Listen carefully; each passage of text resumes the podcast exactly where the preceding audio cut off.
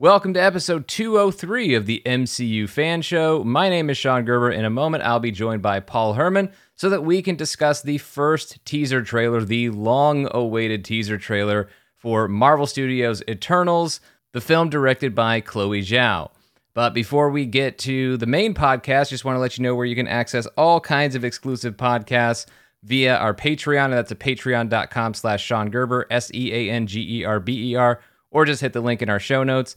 There you can access podcasts not available anywhere else, including Fan Show Plus, where right now I'm doing spoiler reviews of the Bad Batch Star Wars animated series on Disney Plus. And then make sure you're following us in all those places you can. We are at MCU Fan Show on Instagram, Twitter, and Facebook.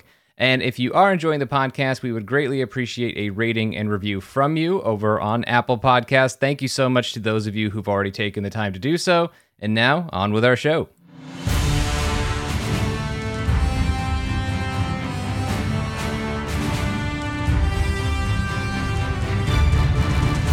How's it going, Paul Herman?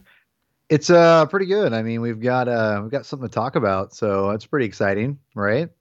It's very exciting. It's nice that we have a steady stream of Marvel Studios news, old podcast title, to go along with or really just cover this gap between The Falcon and the Winter Soldier and Loki on Disney Plus. We're just a couple weeks out from Loki on Disney Plus and I'm super excited about that, but also we've kind of needed this. You know, some of the Loki news, the Shang-Chi news, and teaser trailer and all that stuff. We've really needed a lot of this material because we were spoiled from January through March. We just had, um, well, even through some of April. I mean, we just had so much Marvel every single week between WandaVision and The Falcon and the Winter Soldier. But a couple weeks ago, Marvel Studios was celebrating the movies. I mean, Disney Plus is great, but Marvel Studios started at the movies, and that's where their biggest stories are still going to be told. Uh, and one of those stories is going to be Eternals, which hits theaters on November 5th. So today, or at least on the day that we are recording this podcast, we got a brand new, the very first teaser trailer for the film. We also got a teaser poster for the film. Quick note about the teaser poster. Love that teaser poster. It might be my favorite Marvel Studios teaser poster since the first Guardians of the Galaxy teaser poster. Not the black and white album cover that you don't like, Paul. For the first movie, the 2014 Guardians of the Galaxy, uh, the You're Welcome teaser poster for Guardians. This might be my favorite one since that. Um, and it might even be, might even like it a little bit better than that one. Before we get to the trailer, Paul, what did you think of the poster? Poster's fine. I, I I didn't hate it or love it. I mean, the posters are very. Marvel hasn't had a good history of those posters, in my opinion. So this was just more of just like, okay, it's fine. It doesn't ins- it doesn't insult me like it does. it, has it has in other times, but it didn't like make me go, oh my god. I well, mean, to be quite honest, yeah. I think the the Disney Plus posters are just as good as the the movie posters, if not better at this point. I mean, they've only got two of them, but they're both destroy whatever they've done before, pretty much, in my opinion. Well, I think a lot of the compositing is pretty much the same. Uh, I think they're the teaser posters I tend to like more than the the second posters that usually follow up, like the full blown theatrical poster, whatever they would call that, because that one it is that similar thing. It's every character we've got all smashed together in the middle. And I understand that it serves a marketing purpose. It's so that anybody who's looking at that, it, those posters, as much as we talk about them, aren't necessarily for us. They're really for anybody who might. Oh, I mean, we're already bought and sold on this stuff, right? We're gonna watch whatever the Marvel Studios Disney Plus series is. We're gonna watch whatever the Marvel Studios movie is. But for somebody who's just casually looking at stuff, scrolling through on their timeline, or way back when we used to go to movie theaters and the way you would find out about a movie is a poster in a movie theater. It helps to see who's in the movie and see different characters and actors and all that stuff. So I understand the marketing function of the way Marvel does their posters, but usually it's just a it's just usually a little more style in the teaser poster and a little sometimes they get a chance to be a little more artsy uh, which i appreciated in this eternals teaser poster yeah. but in the end. This one is yeah, yeah, this one's a little a little bit more of um I would say almost a callback to like old movie posters, yeah. a little bit more of a tease rather Absolutely. than just like you know what I mean? Like, Yeah. I'm glad. Okay, I'm not the only one who. Thought Yeah, that. no, I mean, I think that's what I like about it. Is it, it's a good match for this teaser trailer. It's more about the mood of it than it is specifically what's in it, and I I think I, I like that approach of just trying to generate a little bit of intrigue for the potential audience for a movie like this. So I really do like the poster. But before we talk about the teaser trailer, it might help to go down uh, or go through a little bit of Eternals 101. We've done this before on the podcast, but it's been a little while since we've done it. It's been a few years already since we've done it. That's how long we've been waiting for this movie and to see something from this movie. And I know we have a lot of new listeners on the podcast that have come along since we last did that, including this year with those of uh, those of you who have found us through WandaVision and Falcon and Winter Soldier spoiler reviews. Thank you for finding us and sticking with us. And to those of you who've been around the whole time, I uh, really appreciate it, no matter when you joined uh, our podcast or started listening. But just for the benefit of those who may not know who these characters are, quick summary is that the Eternals are a group of immortal, superpowered beings created by the Celestials. And the Celestials are characters you have seen before in the Marvel Cinematic Universe. The first one you saw was a severed head that's Knowhere in Guardians of the Galaxy. That's how gigantic these celestials you can uh, these celestials can be. Uh, another one, another very large one that was wielding the Power Stone, was shown in a flashback sequence as the Collector was explaining what Infinity Stones were in Guardians of the Galaxy, and then Ego was also a celestial in Guardians of the Galaxy Volume Two, although took a different form than we normally think of for celestials. Really think more along the lines of Knowhere and the guy in the flashback sequence where who was wielding the power stone in Guardians of the Galaxy. That's really more of what we're talking about with Celestials with respect to the Eternals. And the Celestials, way back when, created three different species on Earth. They created the Eternals, they created the monstrous deviants, and they created human beings.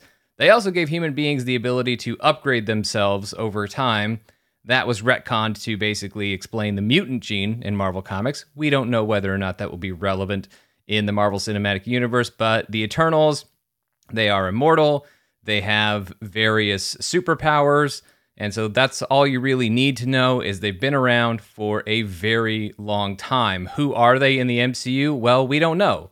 What we do know is it seems like they've been here the whole time, clearly mm-hmm. based on this trailer but they have not made their presence known to us until now for some reason that will be revealed in the film. The synopsis for this Eternals movie is Marvel Studios Eternals welcomes an exciting new team of superheroes to the Marvel Cinematic Universe. The epic story spanning thousands of years features a group of immortal heroes forced out of the shadows to reunite against mankind's oldest enemy, the Deviants. And as I mentioned at the top of the show, this film is directed by very recent, newly minted Oscar winner for Best Director Chloe Zhao, whose last film, Nomadland, also won Best Picture at the Oscars this year. And we have an all star cast Richard Madden as the all powerful Ikaris, Gemma Chan as the humankind loving Sersi, Kumail Nanjiani as the cosmic powered Kingo, Lauren Ridloff as the super fast Makkari, Brian Tyree Henry as the intelligent inventor Phastos, Salma Hayek as the wise and spiritual leader Ajak, Lia McHugh as the eternally young old soul Sprite, Don Lee as the powerful Gilgamesh, Barry Keoghan as aloof loner Druid, Angelina Jolie as the fierce warrior Thena, and Kit Harington plays Dane Whitman, otherwise known in Marvel Comics as the Black Knight, or Black one of them. One of Yes, them. There's one of them. been a Yeah. few, but Dane Whitman is one of them, and that's who Kit Harington is playing in this film.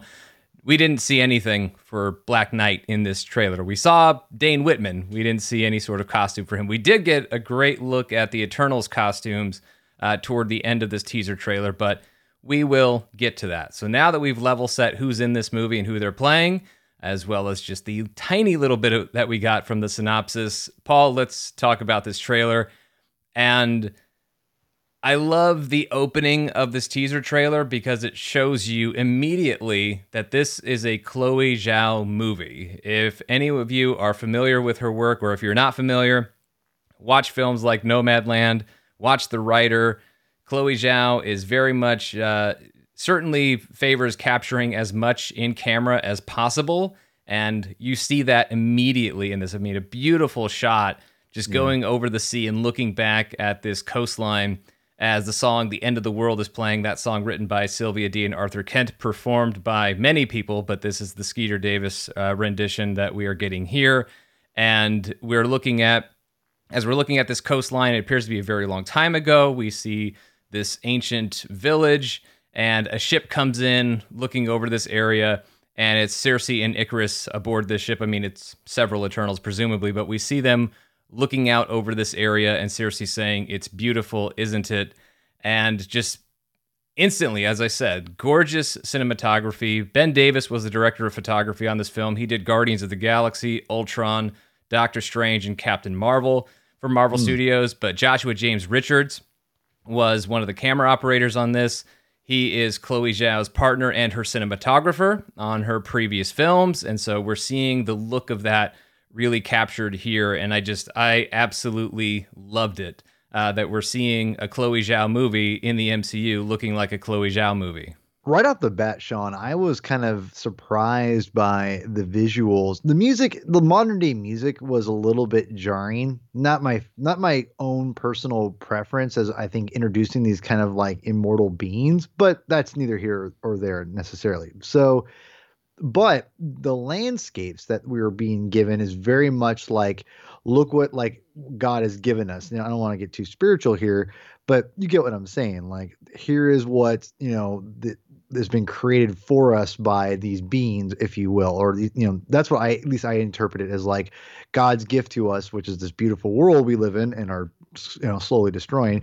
Um, but you know, here we have this world, and then then come in comes these gods, right? The you know these primitive people, and then all of a sudden you have like this crazy looking um it looks alien but it's not. It, it very looks ancient. Even the ship itself is so basic in design. I was like whoa okay like this is way it, it immediately told me that this is not going to be the same marvel kind of story that we were going to be you know we're used to have gotten and i was a little surprised to be honest. It was a very jarring in a good way visual to see that on screen with you know kind of like you're kind of like the, the contrast between the primitive and this like you know godlike be you know Mhm. godlike beings on a spaceship that's very again very basic. It was just a very interesting um, dynamic to look at and it was really cool. I, again that was a great a great way to introduce i think the audience in a very subtle way i guess you call it subtle you know what i'm saying but in, in a Yeah. way where people don't necessarily necessarily realize that oh it's telling you this is a lot different visually right, right off the bat and i think people are going to go okay they almost like, will accept what comes afterwards because of the setup of this one shot itself Yeah, I think so. I mean, I I think you right away, whether you're thinking of it in that way or not, I think you're probably just watching the trailer and processing it. But when you apply just a little bit of thought to it, like, yeah, it's pretty apparent immediately that this is not kind of what we're used to seeing. And that's not to feed into the whole all Marvel movies are the same. They never have been and never will be. But this is just another argument against that and maybe the biggest and best argument against that so far because there's no question that this looks like a Chloe Zhao film. And and certainly this is a, a director hire that I've been a big fan of since Marvel made this choice uh, a couple years ago or we found out about it a couple years ago. I've said before on this podcast I think this is the best director hire that they've made since Ryan Coogler for Black Panther. And it was just a matter of making sure what's been great about her films in the past would make it into this version in the MCU, which I always felt like it would, but there's a difference between having confidence in something, just in thinking about it, versus actually seeing it, uh, as we see in this teaser trailer. And I do like the song choice of The End of the World. I mean, it's not that modern. I mean, relative to like eternal beings, yeah, sure, it's fairly modern, but uh, it's about 60 years old, I think. I mean, it's been around a while, but also I, I Mm. think the lyrics of it kind of speak to some things thematically that might be relevant to the film, and maybe they won't be. But I mean, the end of the world as the title of the song probably doesn't feel that significant, which is weird to say. The end of the world doesn't feel that significant, but we just came back from the end of the universe in Infinity War and Endgame. So the end of the world almost seems like small stakes compared to where we've yeah. been before. But of course, the size of you know what's at stake isn't that's not really where the stakes come from as far as you know how many people may or may not die as a result of this. But what i do like about it is you know the end of the world that song like the lyrics it's more having to do with the world being over. Why are all these things still going on when it's the end of the world because you don't love me anymore or because i've lost your love and if you think back to the eternals and where they were in the comic books when in jack kirby's original run from the 1970s and even in more modern runs on eternals a lot of it had to do with the Eternals trying to. I mean, if we're talking about what would cause the world to end, well, from a celestial perspective, once a world kind of runs out of favor with the Celestials, the Celestials just take it out.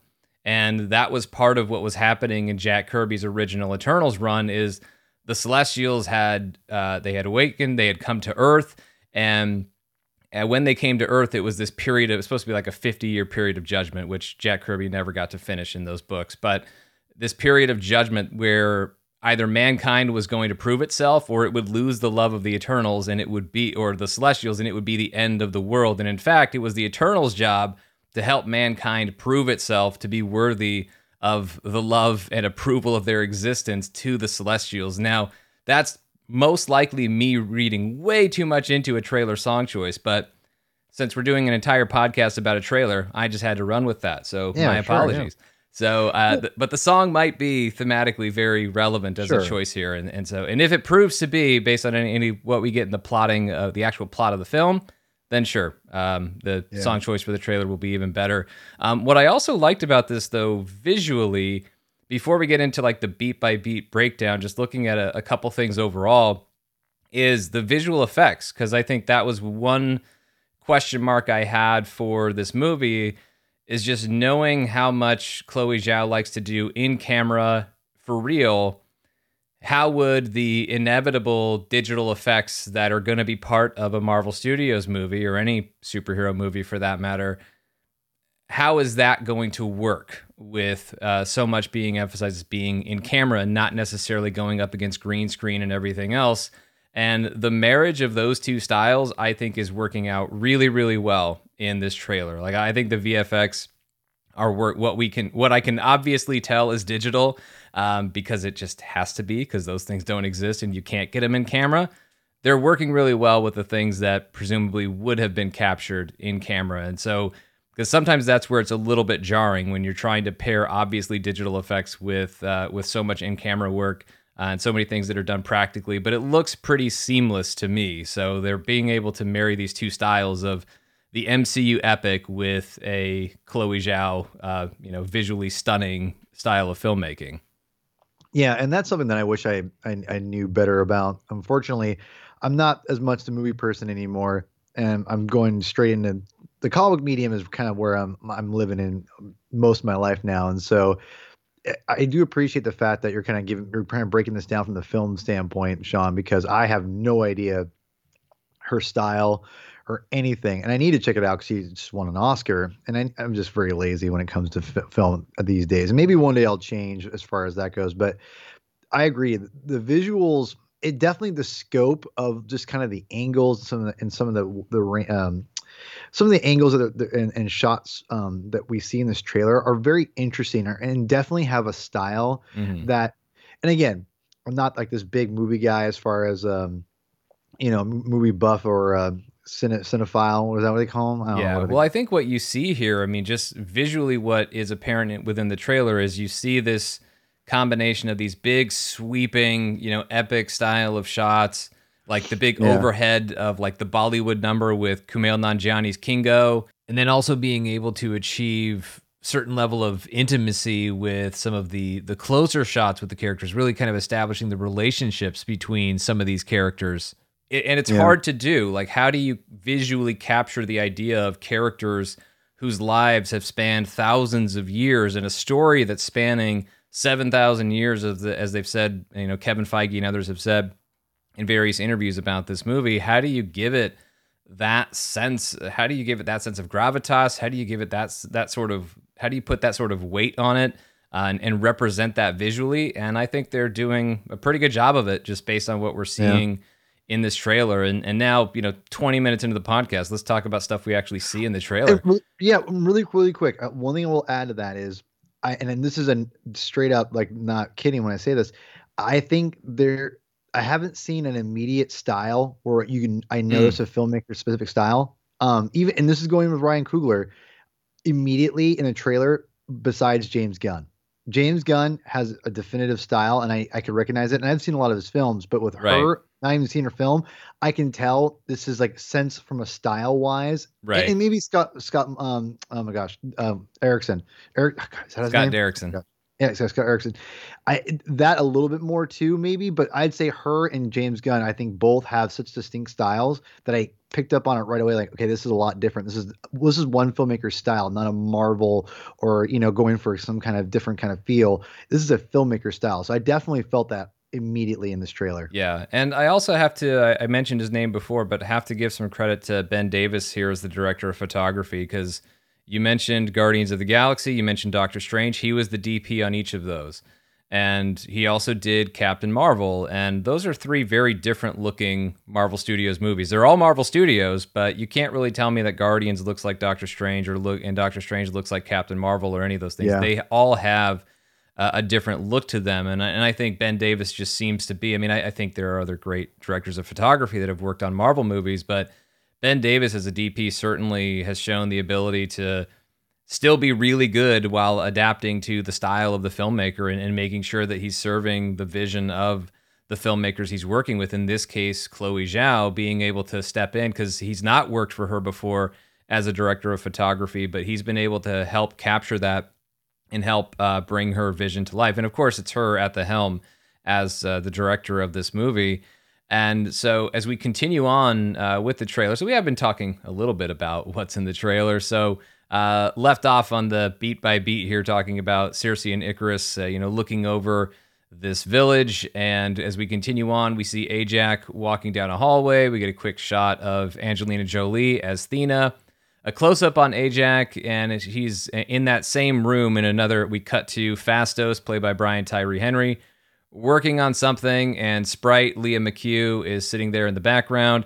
And we see this golden energy, and we see that Phastos is manipulating it in some sort of way. I don't know if he's modeling something or what exactly he's doing, uh, but we will see this energy throughout the trailer. And uh, that might be some kind of energy that the Eternals can tap into. Maybe it's some sort of celestial energy. It certainly plays into the Unimind, which I'll talk more about uh, as we go on. Uh, but I also love the way uh, all that gold energy turns into a really cool title treatment for the Marvel Studios logo. That looked pretty great. Um, we see Sersi walking among some crops, and she provides a little water to help irrigate those crops. And we hear a voiceover. This is from Salma Hayek's Ajak's saying, We have watched and guided as we see a little girl doing Sersi's hair as Ikaris watches. Sersi, I think, looks like it's her handing someone a golden knife. Uh, we hear the voiceover. We have helped them progress. And we see Thena either battling or training. Uh, looks like her weapon from the comics, the staff that she has in the comics, which is cool. They're just adding that visual touch. But also, there's a dude in the background who has a shield that has rings on it and a star in the middle. So I don't know if this is some ancient unknown inspiration for Captain America's shield or exactly what this is, but it's very clearly there uh, in the background. Uh, we see people bowing before the Eternals as they stand what before what appears to be the gates of Babylon. Um, and the voiceover continues. You know, they had helped them progress, and then the, it says, "and seen them accomplish wonders." Well, as we look behind those gates, it looks like we're seeing the Hanging Gardens of Babylon. So, accomplish wonders. Well, the Hanging Gardens of Babylon were one of the seven ancient wonder, were one of the seven wonders of the ancient world. Uh, we see Makkari speed reading, and this has to be more present day because we see a collection of things that Makkari has, and She's got stuff, Makkari played by Lauren Ridloff. She's got stuff from ancient Egypt, but she's also got a PlayStation VR headset. She's got a copy of Fear and Loathing in Las Vegas by Hunter S. Thompson. Uh, Sersi, we see her looking around through different time periods as the voiceover from Ajak continues throughout the years. We have never interfered. And we see, because I know this is one of the questions that has come up, and it feels like the question was obviously reignited by the tra- by the trailer debuting today. But this has been an essential question about the Eternals this whole time because we see conflicts and we see tragedies across history. We see battles, people being killed. We see uh, Sprite, played by Lia McHugh, looks like she is in tears and she's looking at it looks like it's the aftermath of a volcano eruption that we see later in the trailer. I don't know if this is Pompeii or if this is somewhere else, but presumably this is a volcano eruption that has killed a lot of people and something that maybe the Eternals had the ability to prevent some of that death and destruction and ultimately did not interfere. And this, I, I think, brings up the question that, as I said, has been around for pretty much the whole time that we've been thinking about these characters being introduced in the MCU, which is where have they been throughout these huge events with just devastating loss of life uh, loss of life throughout the MCU whether you're talking about various solo movies or the Avengers movies especially Avengers Infinity War where half of all life in the universe is extinguished. And then even when it's brought back in Avengers Endgame Thanos is trying to end it all again. And we didn't see the Eternals interfering during any of that. And this is explained to us, right, in the trailer through the voiceover a little bit. They've been here, they've helped guide, they've kind of nudged humanity along to try and help, but they've never directly interfered or certainly haven't stepped in in these moments. I mean, they've witnessed it, they've been there, they've been present for us, uh, present for it, and wanted to maybe interfere in some cases, but they never actually did.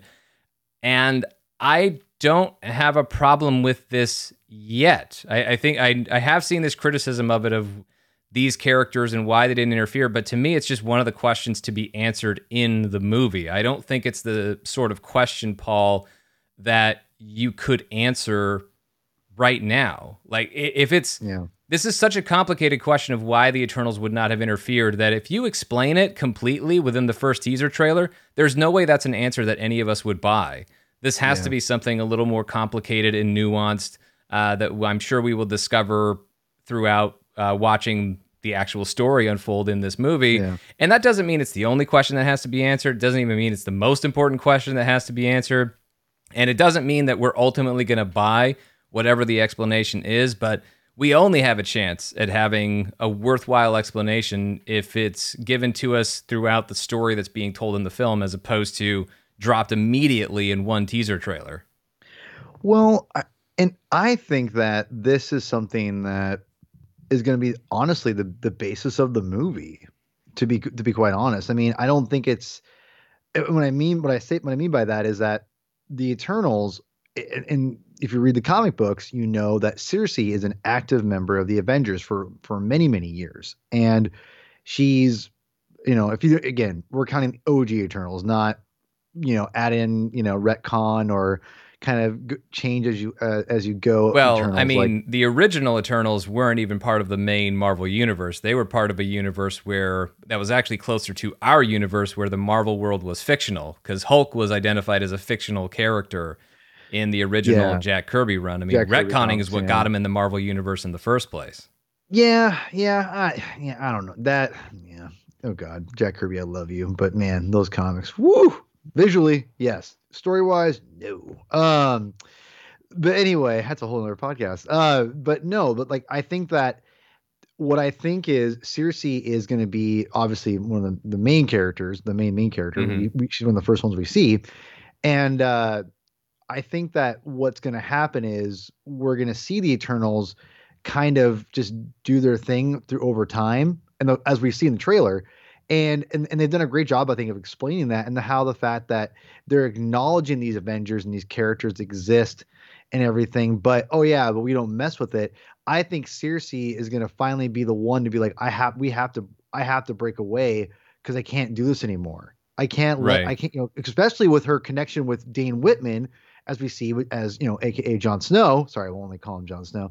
Um, you know in the movie as as he'll be Black Knight, and so I think that it's you know people who complain about that. I think that's going to be honestly the basis of the movie. These these godlike people could be saving the world, but they don't because they're just because they are gods and they're living among the people they're just kind of you know, I guess they're kind of there for you know bigger like maybe even like more of like celestial threats or right.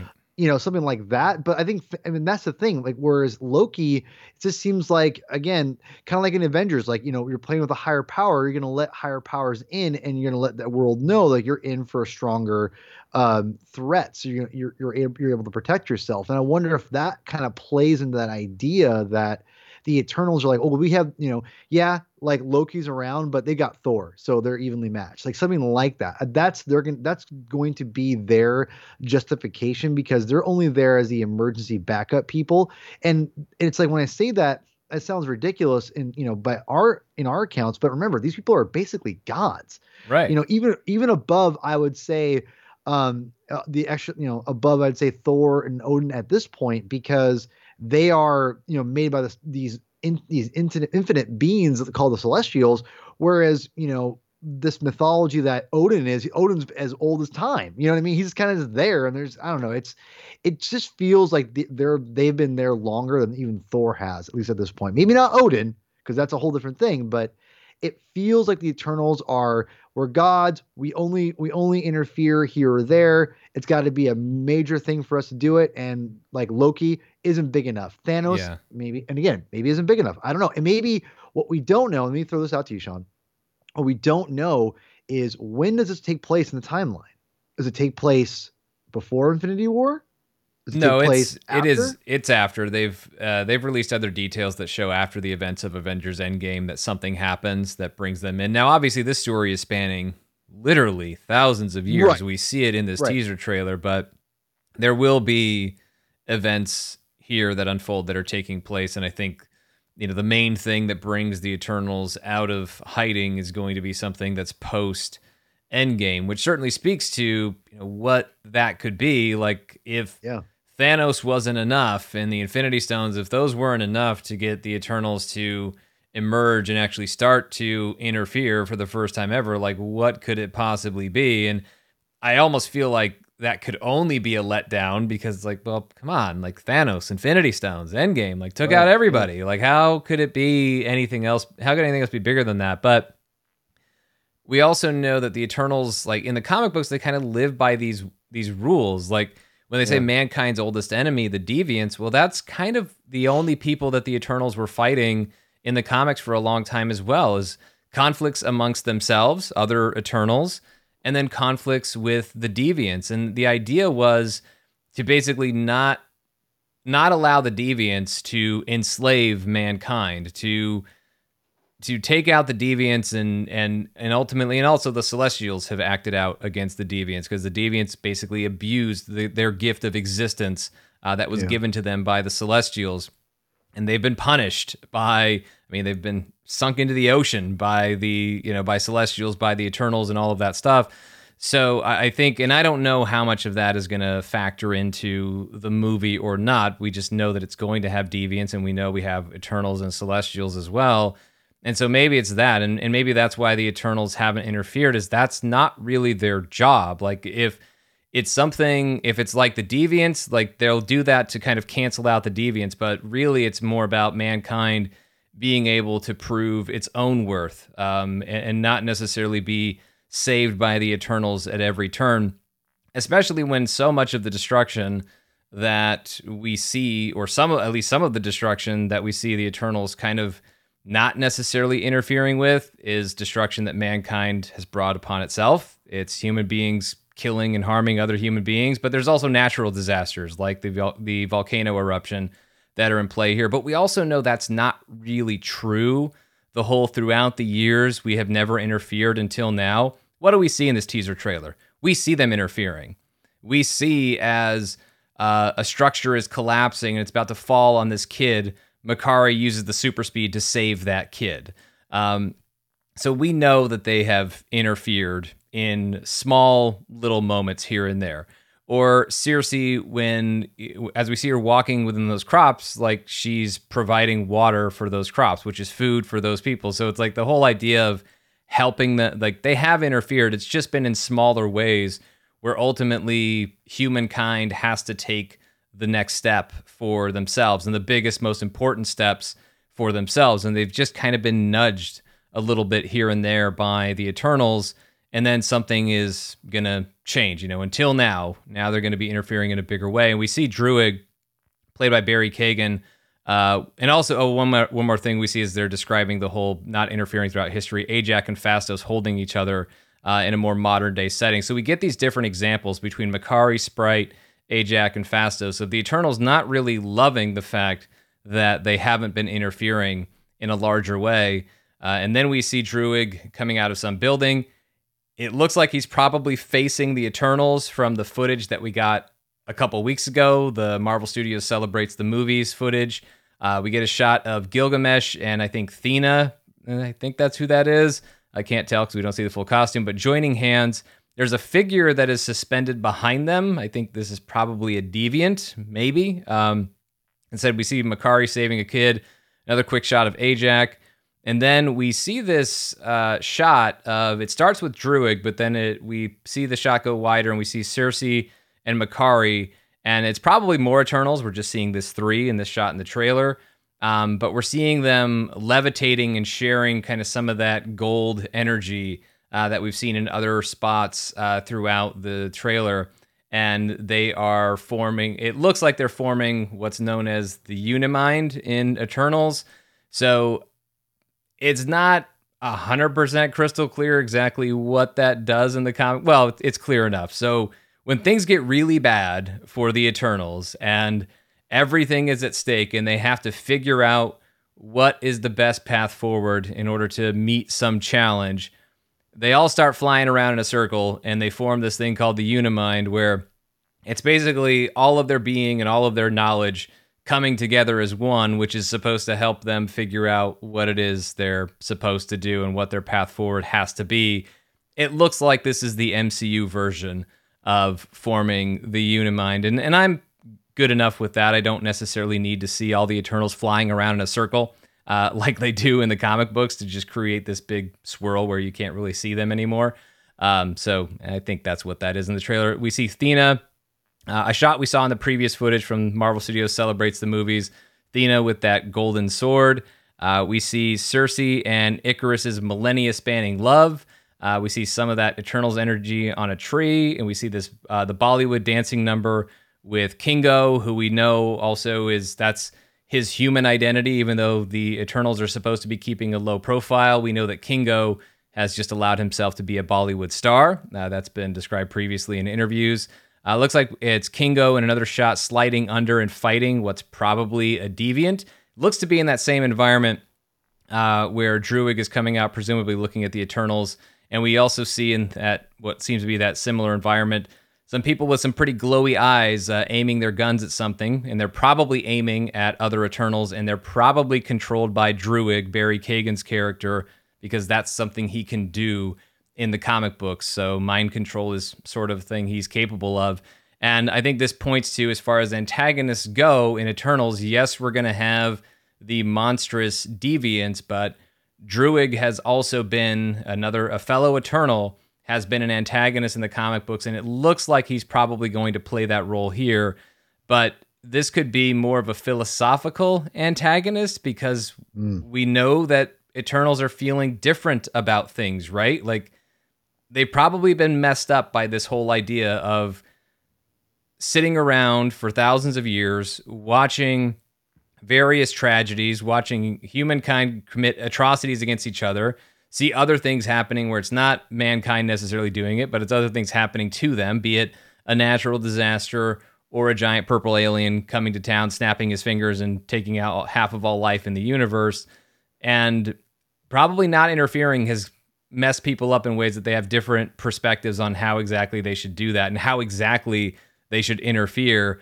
And Druig almost feels like more of that Loki philosophy. I mean, if we're comparing Eternals to Asgardians, Druig is not necessarily Loki in terms of personality, but if we're looking for one potential similarity, is that yeah, Loki's answer to it is just control them, and maybe that, and that's the best way to interfere is to control them, and maybe Druig feels uh, a similar way.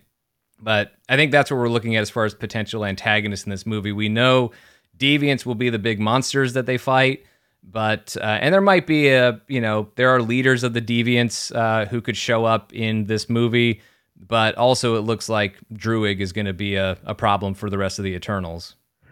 Yeah, you know, and this is something I, I really want to you know, tell people if, if they're really, really intrigued about the Eternals. And I think that this trailer does a great job of, of setup. And I gotta be honest. I mean, I, I, I, I was not sure about this movie, and I'm still not sure about this movie it's to a point. But this trailer definitely made me get behind their decision to make this movie a lot more. And I, and I've always said that. I'm like, listen, I'm all about being proven wrong. I have no problem saying I'll eat crow. I went on and said I thought Ant Man was going to be a terrible movie, and it's now in my top ten Marvel films. I love that movie to death, and and I got to tell you, I, am what I'm seeing is giving me a lot of uh, positive uh, feelings of, of, where we're going, and and and I, and like like you said, Sean, there's a the, the fact they're doing a team that's not kind of like a Guardians of the Galaxy, that's in a sense to where it's not like the Avengers where you're, you're building up to this event of these people coming together. It's it's an ensemble piece, right? That's what this is, and you're gonna get conflict within those things and set up in those things. And I think right now, you know, for those who are really interested in like learning more about these uh, characters, yeah, I can go to Wikipedia page or, or you know, go on YouTube and, and fire up someone being like, "Hey, explain to me all the Eternals, please," and they can spend a half hour, you know, just you know, doing a comic book, you know, material and show you a bunch of spoilers or whatever. But honestly, and I even and again, it's my own shameless plug, but I, I gotta say it right now that there is a great Eternals comic series right now, uh, written by Kieron Gillen, um, that is just great. And um, Ribic, the guy who did the art for the Thor run, the original Thor run with um, Jason Aaron, uh, the God Butcher arc, that we'll see. I'm assuming Christian Bale, you know, play the God Butcher, the same guy who designed that character and drew that first arc by Jason Aaron, a great arc, is the artist for the Eternals comic book right now, and it's very much aimed around those Eternal characters, and I and it really does set up, you know, I'm bringing it all back to the trailer here because it does a great job of of being like the the movie and these movie iterations, and still within that Marvel, you know, comic universe and you kind of learn about them because I and I, have I've been you know I'm not going to lie and say I know all about the Eternals. I barely knew anything about the Eternals, and that was those were characters that Marvel barely touched, right? So and we you talked about on Patreon episodes about you know we read the comic books and everything. This new comic series, Sean, is by far like way better and way more interesting and way more in line of what they're doing with this movie and it's really really good like and you talk about the world mind the world mind is like the central part of it. And I, I don't want to say it's a spoiler, but it's kind of gets you intrigued of where it could go and what they could be doing with the film with this comic series. And I don't think it's like they're one for one, but they're a great introduction to these characters. And again, I don't, I know Sersi and Ikaris, and uh, that's pretty much it. Like Athena, and I know those three characters pretty much off top of my head. After that, I'm like Ajax. Uh, wait, who? Uh, what? I mean, I I don't know mm-hmm. that much. So I, and I really got to say that the world mind and all that is super interesting. And, and what Kieron Gillen's doing in that comic series is really, really cool. And I think we're seeing a little bit of that in this trailer. So it's really cool to kind of see the comics and the movie kind of in line for like the first time, honestly, as like the 616 universe goes kind of in line for the first time in a in a while. Like, and I don't mean like just from an aesthetic standpoint, like, hey, we were in the same costume like they usually do, right? Which again, I don't blame them. But this very very much feels like man, they're kind of go they're kind of more in line than they ever have for characters than I've seen. So if you're, you know, again, I have a video on, on the comic binge that I kind of talk about a little bit more in depth, and I, I, throw some panels on there, just kind of give a little preview. But it's really cool, and it's, and I think if it's going where Kieron, and let's let's be real, the comics and the movies are somewhat in line in a sense to where you know the movie the movie knows where it's going and it told the comics where it's going and the comics going to follow suit rightfully so and i think we're seeing that and it's really really cool and i'm really excited to see you know more of this and uh yeah, if you if you guys are wanting to know more about these characters, th- again, this new comic series it just started releasing in Marvel Unlimited. It's on there. Like, go start reading it, and it's only like three four issues deep. So it, the ground floor is right there. Hit it. It's it's again, it looks beautiful, and you get to learn about these interesting characters, and it's by far the most interesting part of this in, in any comic iteration I've read of them, and I've read a number of them now. So go check it out. And, and I love and this trailer just kind of gives more of what I kind of I needed to get behind it, and it, and it gave me cool looking costumes and a, and I think a godlike reverence. And again, the world mind thing is really really cool. Yeah, Unimind is what we're talking about. I say world mind, Unimind. It's it's the same thing, same difference. So uh, we also get uh, we see Sprite singing abo- aboard a private jet. I don't know if this is singing live. I don't know if this is karaoke. If so, then this is definitely the year of karaoke in the MCU because we got that in the Shang Chi yeah. trailer as well. Um, but this private jet must belong to Kingo. There's a K on the door, uh, as we can see, and aboard the private jet. Uh, we also see Kingo asleep in a sleep mask uh, behind uh, Sprite. Gilgamesh is also there, passed out asleep. So not everybody is partaking in the singing um, or listening to the singing. Uh, we also see what looks like Cap's original shield in the background of this. So Kingo appears to be a collector, uh, perhaps an Avengers fanboy uh, and has it looks like Cap's original shield somehow. Um, like the like the square, yeah, like the, the, the, triangle, the, yeah, yeah, the, triangle, yeah, the triangle yeah. one that Cap had before he got the vibranium shield back in the first Avenger. It's right there. Oh. Uh, if you see it back to the right in that shot, so I don't know if that's like the original one or if that's a replica or whatever. I don't know. Maybe it will be explained uh, when we have our scenes aboard that private jet in the movie. But it's cool to see that. that. Um, and then we get a shot of Kit Harington's Dane Whitman and Sersi looking at something. We see other people looking at it. it looks like some sort of storm is brewing. Uh, and then we get that great cliffside shot of all the Eternals in mm. costume, like superhero yeah. costume, eternal, uh, immortal yeah, superheroes costumes. Yeah. uh, and they look spectacular. Like I just they look really cool. I absolutely love it and I mean it's also I mean you know about it cuz this cast is massive, but then when you see them all together in one shot in costume, uh, that is a sight to behold and it just looks great. And I mean just the visual of it um, as we've talked about the cinematography in this uh, several times throughout this podcast breaking down this trailer um, it looks so gorgeous and uh, just a great shot that makes these characters that yeah.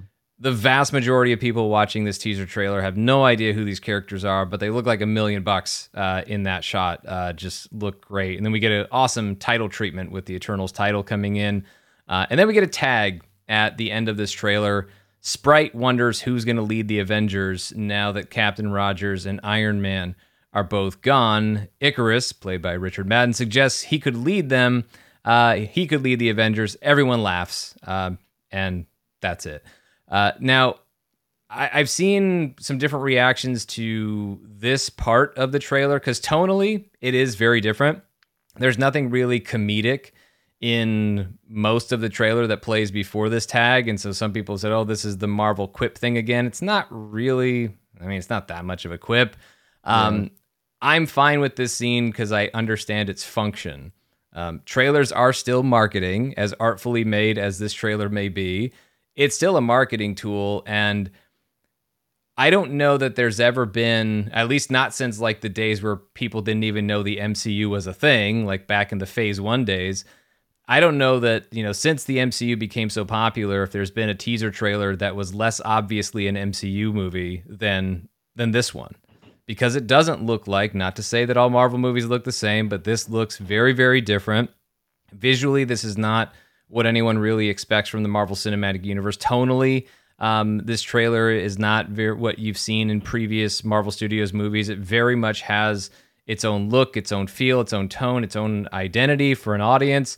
And so it's just not as obvious that this is a Marvel Studios movie, even though you see the Marvel Studios logo in it it just the connections to everything else that's part of the MCU that people love so much, they're not as immediately apparent. And so I understand why this tag is there. It establishes that, yeah, this is part of the same universe with those Avengers movies that you like, because here they are talking about the Avengers and asking some of the asking one of the the same questions we've been asking since we saw Avengers Endgame of who are who's our new leader or who are our new leaders going to be for the Avengers. So I understand its function, it, its purpose within the marketing, and I'm good with it on that level.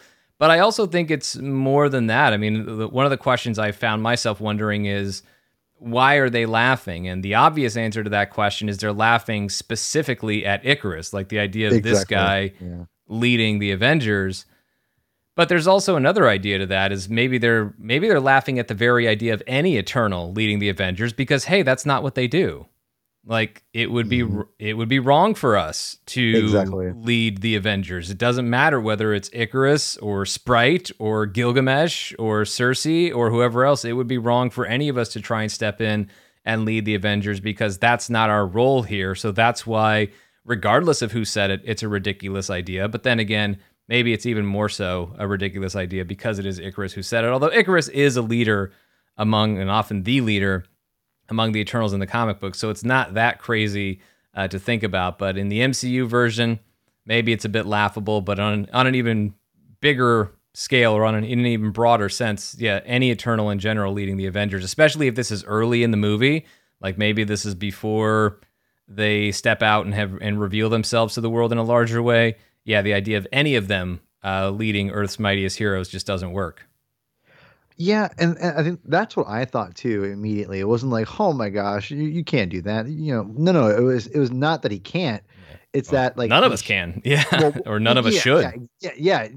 Either you know, let's be real. Either one, any one of them probably could lead the Avengers because of their power level alone, right? So you know, at least from that standpoint. So great point, you know, great point there. And that's what I picked, you know, picked up on uh, immediately. It was like, oh yeah, that's never going to happen, which again is ironic because Sersi probably will be joining the Avengers, which is really cool to think about. And again, I think it kind of adds to that to that idea that we talked about earlier, Sean. That I, at least with me, I think this movie is about the fact that you know Sersi is going to have to detach herself from her family because she doesn't connect with them on that level and agree with them of what they should be doing.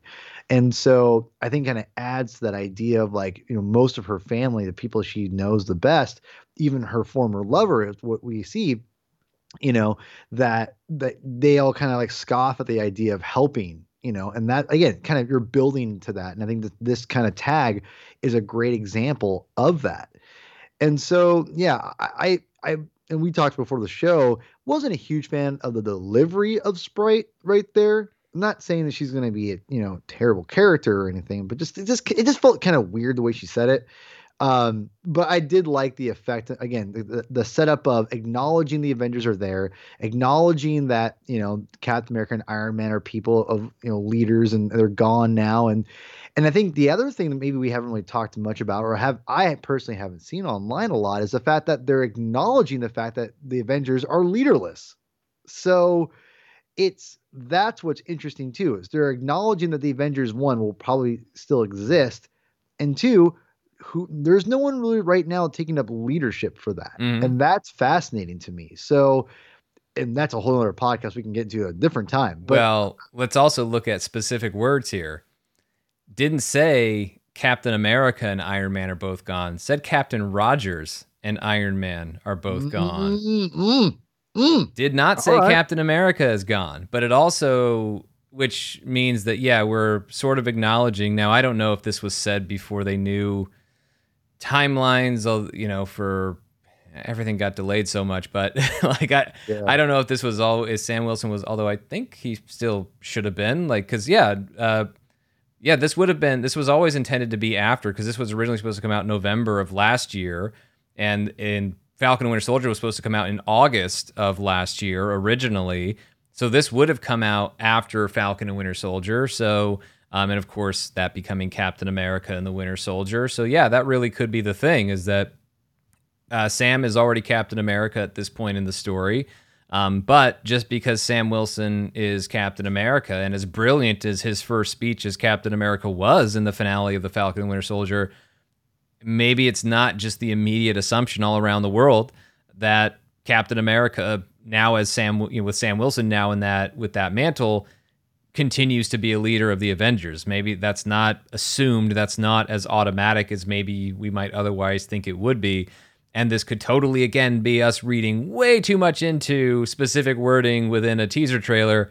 But I don't know. These things often are not accidental. And so it did have exactly. me thinking about that. The fact that, because, and I, I think the reason why uh, the the wording stood out so much is because you call one guy by his rank and actual last name and another guy by his superhero name. Didn't say Captain Rogers and Tony Stark, in which case I would have said, okay, they're just using names but you know using real names as opposed to superhero names. But one guy got his real name, the other guy got his superhero name, uh, which I think is differentiating this idea and, and, acknowledging that Captain America is still around. It's just a different guy, and and it doesn't mean that that guy is leading the Avengers. I mean. I'm not here to question Sam Wilson's qualifications to lead the Avengers, but this may right. be a suggestion, maybe a way of hinting that um, that it's still a big question across all the MCU of who's leading the Avengers, and just because there's a new Captain America doesn't mean he plays every single role that the previous Captain America did, including potentially being a leader of the Avengers. Yeah, no, exactly. And I, I think that this is where I think is is really cool that they could be we all know they're going to slowly build back to a new real Avengers team, which I'm really excited about. I think this is and this is just the early early stages. We've got WandaVision yeah, and but have, I'm glad they're taking their time. Exactly and that's and this is where I think that it behooves them to take their time because now you can slowly build and and start placing that new, really diverse. And I, I mean, I mean both by diverse as like the you know the different kinds of care you know people in there. Like again, you have you'll have Asian people and a lot, not just you know a bunch of white people, but also diverse characters in general, not just mm-hmm. the same characters we had before. We're going to have a different Captain America. We're probably going to have a different, we might even have an Iron Man character, you know, for all well, I know. Who we're going to have Ironheart. I don't know if she's going to be a young Avenger. Exactly. I'm going to yeah, go with Young Avengers. I don't know what team she's on. Yeah, presumably Young Avengers, but but you get what I'm saying. Yeah, like we're going to yeah. have a really diverse like team of just characters, which is right. really really cool. And I think that's what I think is really exciting. They're kind of hinting at, and we're going to get every movie. I feel like we're going to get one more you know piece of that Avenger puzzle. So it's exciting, and I love the fact that we're. This is like almost like the first acknowledgement because this will be um the first after uh, an Endgame movie, not necessarily uh, that takes place after Endgame, not not including WandaVision and Falcon Winter Soldier. So it's just more kind of instigating that idea of like these different characters going to be joining that team eventually, or going towards the Avengers anyway. Yeah, and I'm I love that these questions are kind of out there for us yeah. and the characters within the MCU at the same time, and it just points to, you know, the story is going to answer these questions like you go back to Spider-Man Far From Home and like the opening bit with like the kids news at the high school or whatever and they're like are the Avengers even still a thing anymore. And I love that these are things that people don't know within the world of the MCU because it means that they are going like you don't answer the or you don't ask these types of questions over and over again in your stories if you don't intend to answer them.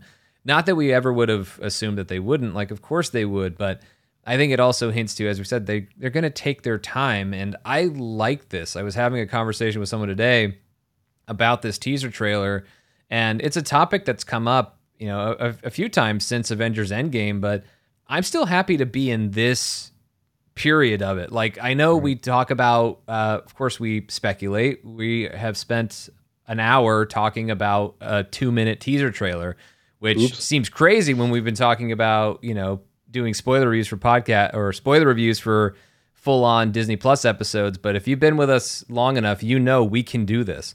Uh, we can yeah. spend, uh, we will find a way to spend way too much time talking about a teaser trailer. But I, I think the, the reason why it's so much fun, though, to have these conversations right now and think about and watch this stuff is we spent the last several years, you know, in phase three not knowing how it was all going to end and how it was all going to wrap up, but we ha- we knew we had like a, a pretty big general framework and outline because we knew we were building to Infinity Stones, Infinity Gauntlet, battle with Thanos, and you know win and basically see who's gonna who makes it out. Uh, you know who survives the the final victory over Thanos. But now we're in this. I, I know there's so many people wanting to know where's it all going, and and said you know mutants and what's the next Avengers team and who's leading it. And yes, these are very interesting questions that I look forward to getting answers to as we watch things unfold. But the important thing is just watching things unfold. Like you go, I, I don't think I've felt this much of a sense of mystery about where things were going to go in the MCU since phase one. You know, since it was all coming together and we just barely knew, or, or maybe, I mean, maybe even since, well, I guess phase one, we knew it would culminate in an Avengers movie, but we still didn't know where things were going. Like it, everything felt more isolated um, as opposed to feeding into like the bigger story. And we know it's all connected, and we know there's a bigger story that's going to unfold.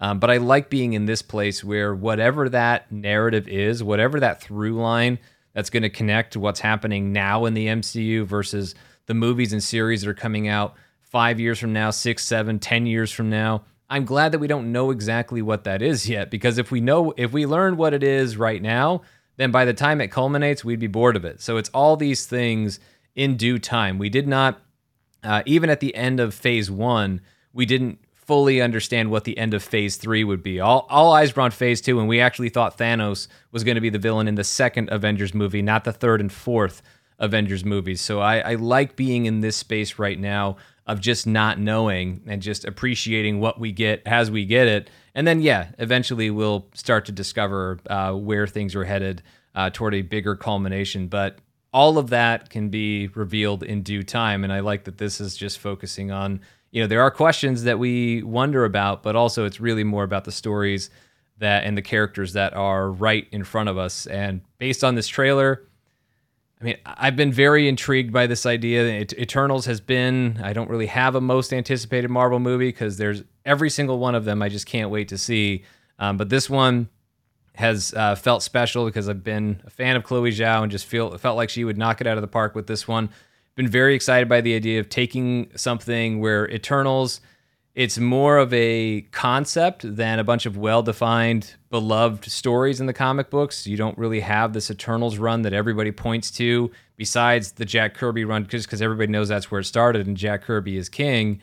But there's not nothing about this was ever fully fleshed out i don't think in yeah. the comic books. And i think it created a very unique opportunity for marvel studios to bring in a visionary filmmaker like chloe zhao uh, and have her on a, a canvas that is not totally blank, um, but there's less on that canvas than there generally is for a lot of other Marvel characters and, and stories and properties. And to have her come in uh, and bring her uh, bring her vision to this, uh, just a very unique opportunity. And based on what I'm seeing here in this teaser trailer, it looks like they're making the most of it. Everything about this, it feels as big and epic as a story that spans 7,000 years should, featuring immortal, godlike characters. Um, but then also, it seems to have a level of intimacy to it in mm. uh, these smaller moments that we're seeing between these characters. And um, I, and I just love what we got from it. And it's just a teaser trailer. Like we still don't know the plot of this movie just yet. There's a lot of things we don't know, but we shouldn't know these things yet. It is just a teaser. But I do wonder, as the marketing goes on, because this is a property that people don't know as well. I wonder if this might be a movie that Marvel Studios is willing to share more in the marketing than they have lately, just because if they end up feeling like they got to give people more in order to get them hooked. But um, if if nothing else, I'm intrigued. But well, I'm more than intrigued by this trailer. I'm all about it. But I, I think for a lot of more from a more general audience perspective, I wouldn't be surprised if people were already intrigued by this one. Absolutely, I, I couldn't say it any better. I, th- I think that there is this movie has surprised me of how interesting looking it, it is than I and, and where they're kind of taking it. And so I again, for all I know, it could be the best Marvel film that I, you know, I'll see, and it could be the worst. I have I have no idea where where where to go on this. It so far is making me at least I'm super intrigued, and I'm and again, I think this is way more interesting than the comics have done in years, besides the current comic books. So definitely am excited to see where this goes. Um, I like the the real quick picture we got from Athena in the the movie uh, mm-hmm. trailer we got from a couple weeks ago, and seeing a little more today kind of made me go, okay, I'm in. So yeah, I'm excited to see what we're given this. I I mean like I said, I have no idea if I'm gonna like or hate this. I, I really have no idea. I have no idea. So yeah. I mean, I'm at least intrigued in that sense. So yeah, I can't wait to see more and see where my my needle goes. right. say. Yeah, and I don't know if I'm gonna like it or not either. I'm not committed to liking it. Sure. Yeah. Generally speaking, I'm a big fan of what Marvel Studios puts out. So odds are good. uh, I'm gonna like it. I like what Marvel Studios does. I like what Chloe Zhao does. So you put them together, and it's probably the result is probably going to be a movie that I like. But um, it's really more just about the confidence that I already had in this project. Not that it matters. I mean, who cares that I was confident in it? But just from my own experience, I've been pretty confident in how this would turn out. But believing in something just based on a, a, filmmaker's previous body of work, as well as you know, when I say that, that counts for Chloe Zhao, it counts for Kevin Feige and the whole Marvel Studios team, the filmmakers over there. As much as you believe in the people involved in this unbelievable cast that we met at Comic Con in 2019, there was just an incredible amount of talent involved in this movie, and that's never a bad place to start so, plenty of reasons to be confident, but the best reasons and the biggest reasons are the ones you actually see on screen. Uh, and that's what we got in this teaser trailer. So, this is a very, very promising first look. And I'm so glad it was because we waited so long to get it.